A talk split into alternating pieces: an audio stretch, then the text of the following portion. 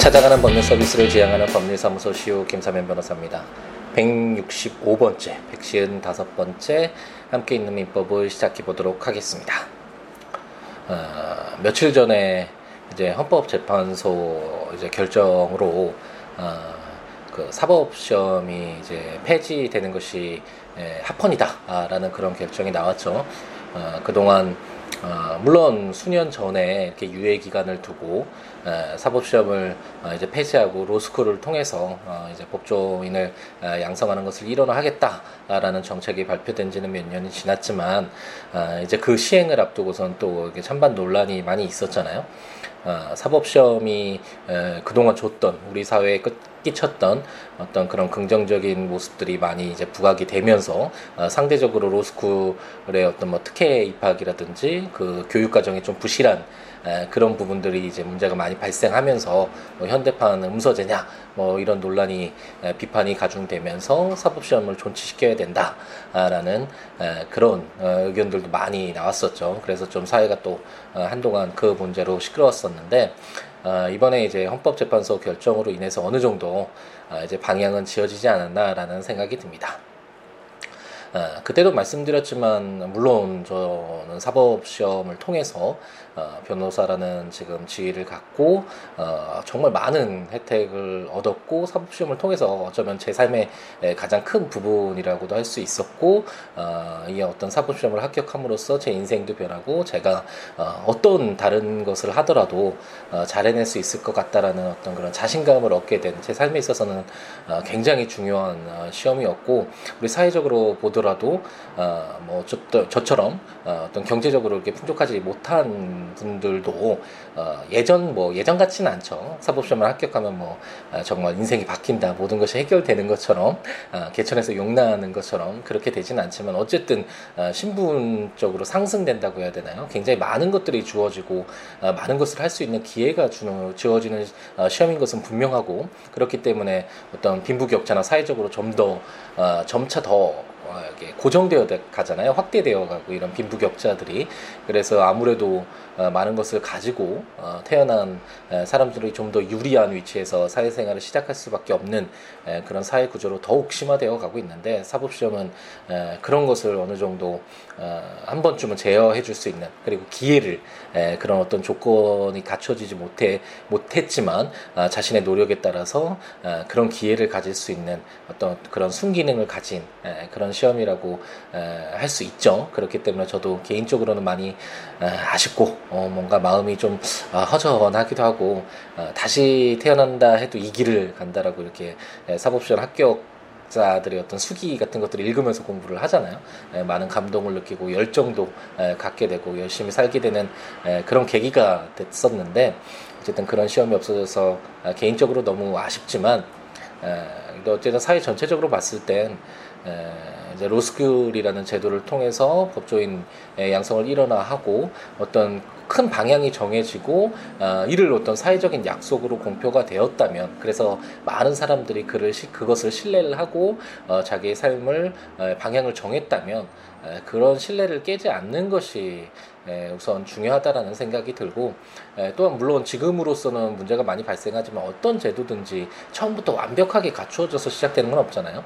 그런데 무슨 잘못된 점이 발견됐다라고 해서 과거로 이렇게 회귀하거나 어떤 개선하려는 의지보다는 에, 과거의 것, 안정적인 것을 추구하다 보면 에, 좀 어떤 사회적인 측면에서 조금 좋지는 않아 보이지 않나라는 그런 생각이 들어서 어쨌든 헌법재판소의 결정에 개인적으로는 찬성을 했지만 개인적으로 찬성을 하고 아, 제 의견은 그렇지만 많이 뭐 좀 서글프다고 해야 되나요? 좀 서운한 그런 감정도 들고 아, 제 후배들이죠. 이제 사법 시험을 공부를 하고 있는 이제 내년 마지막 시험을 앞두고 있는 후배님들에게 너무 죄송한 마음까지도 들고 제 블로그에도 이런 글을 썼더니 음, 어떤 분이 글은 잘 읽었는데 이제 그 사법시험 존치를 위해서 자기는 노력하고 있고 약자들을 위해서 정말 살고 싶은데 경제적으로 어려워서 어떤 검사의 꿈을 뭐 접어야 되는 것이 아닌가라는 그런 글을 댓글을 남기셨는데 마음이 많이 아팠던 것 같습니다.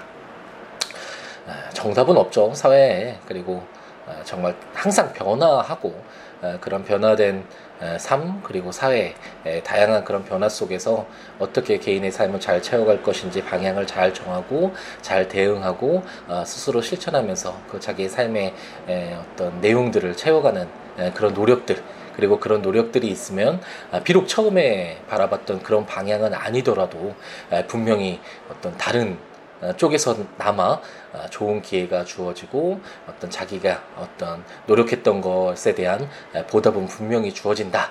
아, 새로운 길이 보일 수 있다라는 점은 아, 제가 인생에 어떤 뭐 오래 살지는 못했지만 제 경험상 아, 정말 약속드릴 수 있는 부분인 것 같으니까 만약 이 팟캐스트 함께 있는 민법을 듣는 사법시험을 공부하셨던 제 후보님들이라면 사법시험 어, 열심히 내년 합격하기 위해서 정말 자신의 모든 것을 걸어서 최선을 다해 보시고 만약 사법 시험이 사라지게 되는 그런 사회적 변화가 이제 결정이 된다면 확고하게 그렇게 변화가 아, 된다면 아, 꼭 사법 시험이 아니더라도 아, 자신의 꿈을 잃지 않고 열심히 채워가다 보면 분명히 그런 기회가 자기의 꿈을 실현시킬 수 있는 기회가 올 것이라고 제가 장담드릴 수 있으니까 희망 놓지 않고 항상 열심히 하루하루 채워가는 우리들이었으면 좋겠다라는 희망을 가져봅니다.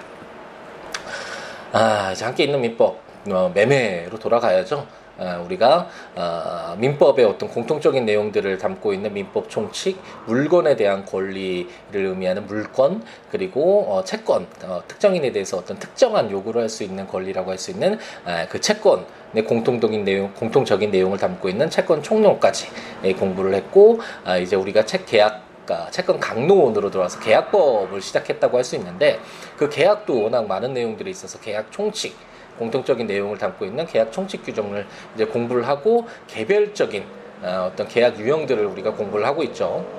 첫 번째는 우리가 이제 에, 원래는 어떤 뭐 재산권을 이전 받았다면 그것에 대한 대가를 지급하는 것이 일반적인데 어, 무상으로 아무런 대가 없이 지급하는 아, 그런 계약인 무상 계약인 아, 증여 계약을 우리가 공부를 했고 아, 이제 가장 중요한 계약이라고 할 수 있고 어쩌면 채권에서 가장 중요하고 어쩌면 민법에서 가장 중요한 내용이라고 할 수 있는 매매 우리 현대 사회를 이루고 있는 우리는 하루하루 순간순간 모든 다른 사람들과의 어떤 매매 계약을 통해서 우리가 많은 경제 활동이 이루어지잖아요. 그래서 이 매매 계약을 공부를 하고 있습니다.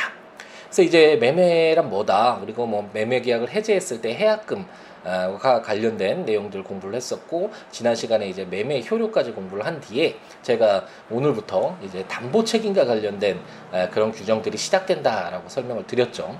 어, 원칙적으로 손해배상과 관련돼서는 우리 민법이 가장 큰 두 개의 축이 채무 불이행을 원인으로 한 손해배상과 불법 행위를 원인으로 한 손해배상 이렇게 두 가지 큰 축이 있는데 아, 약간 좀 성격이 불분명한 그런 어떤 어, 손해배상 책임으로서 하자담보 책임과 관련된 규정이 이제부터 시작된다라고 설명을 드렸습니다. 569조부터 한번 이제 보죠. 타인의 권리의 매매라는 제목으로 매매의 목적이 된 권리가 타인에게 속한 경우에는 매도인은 그 권리를 취득하여 매수인에게 이전하여야 한다라고 규정하고 있습니다. 어, 이 규정을 보면서 이 규정이 어떤 걸 의미하는지는 어, 그냥 읽어보면서 아시겠죠.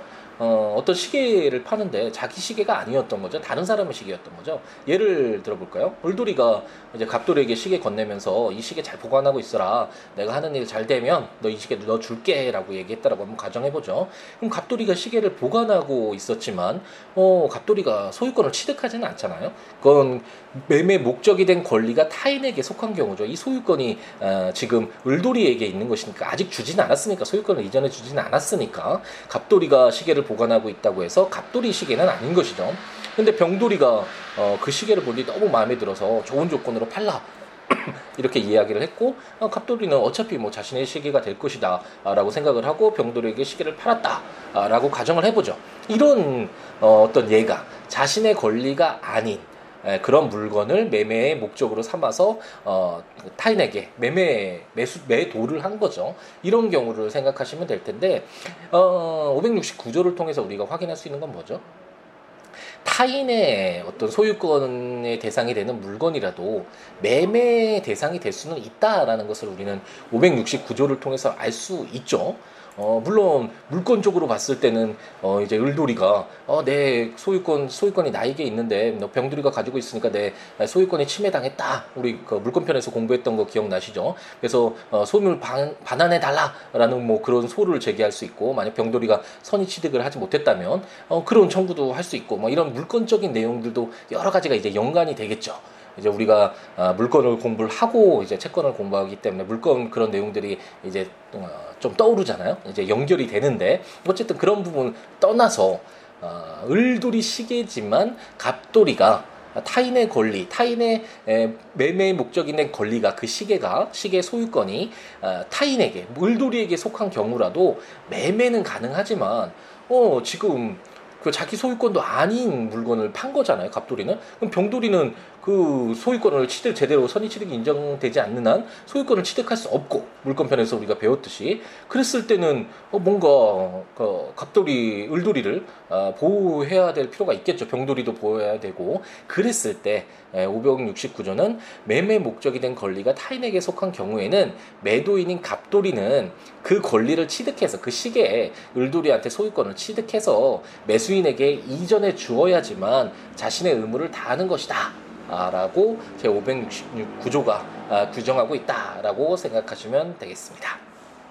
그래서 이제 어 그럼 아 타인의 권리 매매일 때 어, 어쨌든 매매가 아, 성립이 될 수는 있지만 아, 어떻든 그 권리를 취득해서 넘겨주지 않으면 뭔가 어, 매수인인 병돌이나 그리고 진정한 소유권자인 갑돌이나 아, 을돌이나 뭐가 문제될 수 있겠구나라고 생각이 들죠. 그랬을 때 어떤 책임을 물을 수 있는 것들이 바로 하자담보 책임과 관련된 내용들이 이제 등장을 하게 되는 것이죠. 제 557조를 보면 동전 그래서 매도인의 담보 책임이라는 제목으로 이제 담보 책임이 이제 직접 등장을 했죠. 전조의 경우에 매도인이 그 권리를 취득하여 매수인에게 이전할 수 없는 때에는 매수인은 계약을 해제할 수 있다. 그러나 매수인이 계약 당시 그 권리가 매도인에게 속하지 아니함을 안 때에는 손해배상을 청구하지 못한다 라고 규정하고 있습니다. 이제 너무 많이 했으니까 이런 거 갖고 웃지는 않으시겠죠. 동전 그게 100원짜리 아, 동전을 의미하는 것이 아니라 제 그 전에 나왔던 569조를 의미하고 아, 똑같은 그 조항인데 조문인데 아, 매도인의 담보 책임과 관련된 규정을 이제 덧붙여서 어, 규정하고 있는 아, 내용이다라고 생각하시면 되겠고 여기에서 계약을 해제할 수 있다라는 내용이 나오잖아요. 아 어, 갑돌이가 자기 소유권이 없음에도 자기 소유권이 아닌 시계를 팔았을 때 병돌이로서는 계약을 해제할 수 있다라고 규정을 하고 있죠. 해제라는 것은 우리가 채권 총론에서 공부했듯이 계약을 체결한 뒤에 발생하는 계약 종료 사유인데 함부로 계약을 종료시킬 수 없잖아요. 그래서 당사자의 합의가 있거나 법률의 규정이 있어야지만 계약을 엄격한 요건하에 해제할 수 있다라고 어, 우리가 배웠는데 일반적으로는 채무 불이행이 있을 때 이행 지체나 이행 불능이나 이런 것들이 있을 때 계약을 해제 해제할 수 있다라는 것을 우리가 계약 총칙에서 배웠고 아, 법률의 규정이 있으면 해제할 수 있다라고 어, 또 배웠잖아요. 그 법률의 규정이 바로 이런 내용이겠죠. 여기에서 타인의 권리를 매매를 했을 때 병돌이로서는 어, 그 시기의 소유권을 취득하지 못하게 되니까 다행히 계약을 종료할 수 있다라고 봐야 되겠죠. 그래서 제 570조를 통해서 아, 담보 책임으로 어, 이것을 원인으로 해서 매수인인 병돌이는 계약을 해제할 수 있고 원칙적으로 손해배상까지 만약 그 시계 시계를 사는 데 있어서 뭐 비용이 좀 들어갈 수도 있잖아요. 뭐 여러 가지 뭐 부수적인 비용이 들어갈 수 있는데 그런 비용에 대해서 손해배상 청구도 할 수 있다라고 어, 규정을 하고 있습니다. 하지만 어, 그 만약 병돌이가 그 시계가 어, 갑돌이 것이 아니라 을돌이 것이고 아직 소유권을 갑돌이가 취득하지 못한 상태라는 것을 알고 있었다면 그렇다면 무조건적으로 병돌이만 보호할 필요는 없겠죠. 그렇기 때문에 570조 단소는 그러나라고 단서를 규정하면서 매수인인 병돌이가 계약 당시 그 권리가 그 시기에 대한 소유권이 매도인인 을 갑돌이에게 속하지 아니함을 안 때에는 손해배상을 청구하지 못한다라고 규정해서 어, 또 당사자들의 이해관계를 조율하고 있다라고 생각하시면 되겠습니다. 그럼 이제 571조를 한번 볼까요? 타인의 권리 매매했을 때 매도인의 담보 책임이 또 어떤 것이 있는지. 이때는 선의 제목이 동전이라고 해서 선의의 매도인의 담보 책임이라는 제목으로 제1항 매도인이 계약 당시에 매매의 목적이 된 권리가 자기에게 속하지 아니함을 알지 못한 경우에 그 권리를 취득하여 매수인에게 이전할 수 없는 때에는 매도인은 손해를 배상하고 계약을 해지할 수 있다. 제2항 전항의 경우에 매수인이 계약 당시 그 권리가 매도인에게 속하지 아니함을 안 때에는 매도인은 매수인에 대하여 그 권리를 이전할 수 없음을 통지하고 계약을 해지할 수 있다라고 규정하고 있습니다.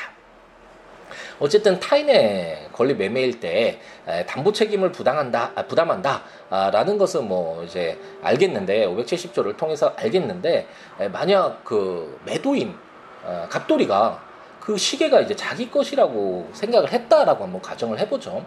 을돌이가 시계를 건네줬는데 이 시계를 증여했다라고 알았다고 한번 가정을 해보겠습니다. 그랬을 경우에는 어 갑돌이로서는 자기 것인 줄 알고 판 거잖아요. 병돌이에게. 예, 그런데 실제로는 을돌이가 잠시 보관토록 한 것이고 이러한 경우에는 무조건적으로 매수인인 병돌이만 보호하거나 아니면 을돌이만 소유권자로서 인정해서 이렇게 보호하기에는 매도인인 좀 갑돌이가 좀 억울한 측면이 있잖아요. 자기가 자기 물건인 줄 알고 팔았는데 그렇지 못했으니까 그럼 어떻게든 어, 자기 소유권이 아닌 건 맞으니까 이런 어떤 분쟁을 어, 마무리를 지어야 되는데 어떻게 마무리 질 것인가. 너무 또 일방적으로 몰아붙이면 갑돌이가 너무 억울하니까 아, 그런 내용을 담고 있다라고 생각하시면 되겠고 그래서 매도인인 갑돌이가 계약 당시에 매매 목적이 된 권리인 시계의 소유권이 자기에게 속하지 아니함을 알지 못한 경우에 그럼 어떻게 할 것인가? 그리고 그 권리를 취득하여 매수인에게 이전할 수 없는 때 당연히 아까 어, 우리 담보 책임에서 봤던 것처럼 그냥 그 소유권을 갑돌이가 을돌이에게 뭐 돈을 약간 지급하든지 아니면 뭐 그 조건이 충족이 돼서 어, 정말로 그 소유권을 이전받든지 어쨌든 그 소유권을 취득해서 매수인인 병돌이에게 이전하면 뭐 아무런 문제 없잖아요. 그런데 그렇게 할 수 없을 때에는 근데 매도인은 자기 것을 알았으니까 매도인이 아, 손해를 배상하고 계약을 해제할 수 있는 이런 해제권을 아, 특별히 부여하고 있다라고 생각하시면 되겠습니다. 원칙적으로 아까 말씀드렸듯이 계약의 해제권은 쉽게 부여할 수 있는 것이 아니잖아요.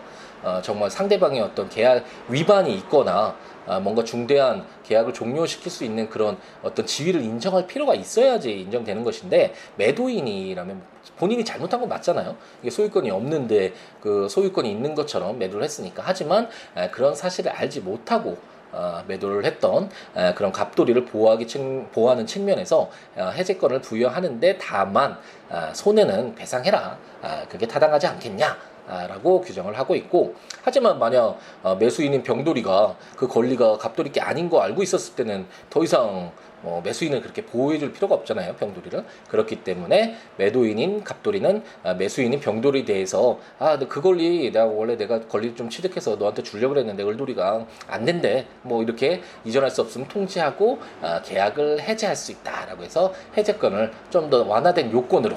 그러니까 계약을 해제되고 나면 똑같이 예, 그 요건이 다시 우리 그 계약 총칙에서 배웠잖아요. 계약이 해제됐을 때 어떤 효과가 발생하는지 이제 원상 회복 의무라고 해서 만약 돈 받았으면 시계값 돌려주고 시계는 다시 어, 되돌려 받아야 되겠죠. 어떤 아, 이런 어떤 법률 어, 어떤 조치를 통해서 어, 분쟁을 종결하게 된다라고 생각하시면 되겠습니다. 어, 제가 최대한 어, 문맥에 맞게 어, 내용에 맞게 이렇게 끊어서 읽어드리고는 있지만 어, 한번 조문도 읽어보시면서 들으시면 훨씬 어, 좀 수월하다라는 거 이제 많이 알고 계시죠. 그러니까 국가법령정보센터 인터넷에 가셔서 어, 조문들 보시면서 함께 있는 민법 어, 팟캐스트 들으셔도 좋고 제가 전자책으로 발간한 함께 있는 민법 시리즈 어, 민법 총칙부터 상속편까지 모두 발간이 됐으니까 구입하셔서 해당 조문과 설명들 보시면서 어, 들으셔도 좋을 것 같고 제 블로그에 에, 한 조문씩 어, 민법 이렇게 올리고 있으니까 해당 조문과 설명들 보시면서 약간 진도가 늦긴 한데 어, 보시면서 어, 이렇게 함께 있는 민법을 들으셔도 좋을 것 같습니다. 그 외에 제 블로그 어, siwo.net, siwoolaw.net 또는 siwobooks.com, siw oobooks.com 에 오셔서 어떠한 내용이라도 좋으니까 이런 민법 외에도 어떤 내용이라도 좋으니까 서로 이야기하면서 어, 살아가는 이야기 함께 나눴으면 좋겠고요. 026959-9970 전화 주시거나 시우로 골뱅이 gmail.com 메일 주셔도 좋고 트위터나 페이스북으로 어, 어떠한 이야기라도 좋으니까 어, 여러 가지 이야기 나누면서 음, 서로 즐겁게 그리고 슬플 땐또 함께 슬퍼하면서 에, 이렇게 공유하면서 소통하면서 어, 여러 가지 함께하는 즐거움 누렸으면 좋겠습니다. 오늘은 날씨가 너무 덥죠. 이제 가을이 왔나 싶더니 예, 또 이제 여름이 가기 싫나 봅니다. 우리에게 아, 여름 좀 기억해줘라고 하는 것처럼 아, 좀 무더운 하루였던 것 같은데 또 이렇게 또, 아, 또 월요일을 쉬고 이제 화요일 날 시작하다 보니까 어, 저도 개인적으로 어, 굉장히 좀 힘든 밀린 일도 많고 어, 의뢰인분들도 많이 찾아와 주시고 그래서 힘든 하루였던 것 같네요. 이제 돌아가기 전에 또 너무 늦어지면 한끼 있는 민법 아, 너무 또 어, 지연될 것 같아서 이렇게 녹음을 하고 어, 이제 집으로 돌아가려고 합니다. 여러분들도 저녁 시간 행복하게 보내시고 어, 다음 시간에 어, 하자 담보 책임과 관련 된 내용들 계속 에, 가지고 찾아뵙도록 하겠습니다. 오늘 저녁 시간 행복하게 채우시기 바랍니다. 감사합니다.